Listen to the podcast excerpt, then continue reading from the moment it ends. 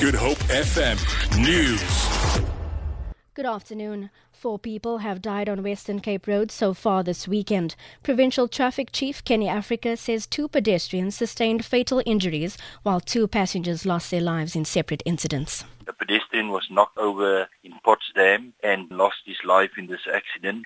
Another pedestrian died on the R300 near Wesbank, and two passengers lost their lives in different accidents, one in Fish Hoek and another died in a motor vehicle accident in Muizenberg.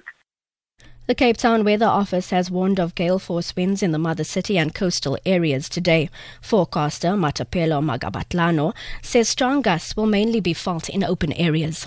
In the Cape Town region, especially along the coastal areas and the marine, average wind maybe between 50 and 55 kilometers an hour. And then those wind gusts in the general area going up to about 60 to 65 kilometers an hour. The Democratic Alliance in the Northwest says the 6 million rands being spent on a 6 meter high statue of President Jacob Zuma at Groot Marico in the Northwest would be much more appropriate if the Marikana IPID investigation was complete. The police watchdog has never concluded its own probe into the killing of 34 mine workers by police at Marikana in 2012.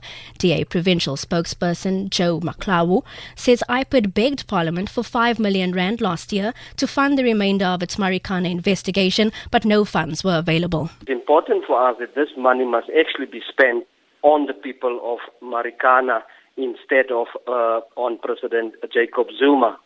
Uh, as we all know that 34 people died at the hands of uh, the state in the Northwest uh, province, and uh, we uh, still have an independent police investigative directive. they struggled last year to uh, get a 5 million rand from uh, Parliament for the investigation. And finally, a uniquely African inspired version of the romantic Shakespeare comedy, Twelfth Night, is being presented at the Maynardville Open Air Theatre in Cape Town.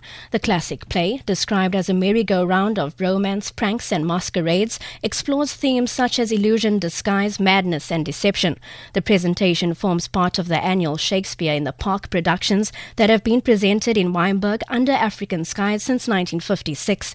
The show, directed by Geoffrey Hyland, features J- David Johnson and Elizabeth Magabudugu, among others.